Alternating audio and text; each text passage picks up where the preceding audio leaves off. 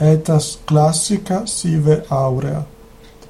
Temporibus adversis in economia et politica et cultura creaverunt patrici ex latine colloquialis varietatibus linguam francam latinam adibitam ministratione et doctu et ad litteras colendas est aurea latine etas saeculi primo ante Christum natum primo post Christum natum.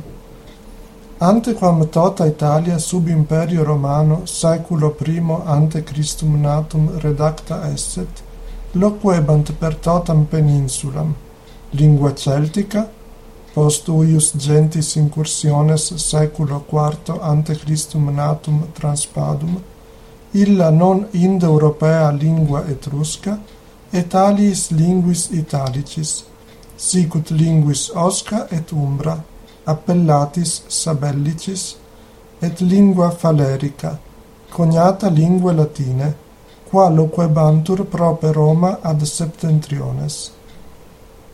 Etiam sicanie aut sicule lingue paucum indicium est, sed modo videntur ae lingue similes latine falisce esse, Coloni vero Greci, seculo octavo ante Christum natum, etiam suam linguam in Italie partes, quas apud litora meridiana, Siciliamque orientalem colebant, tulerunt.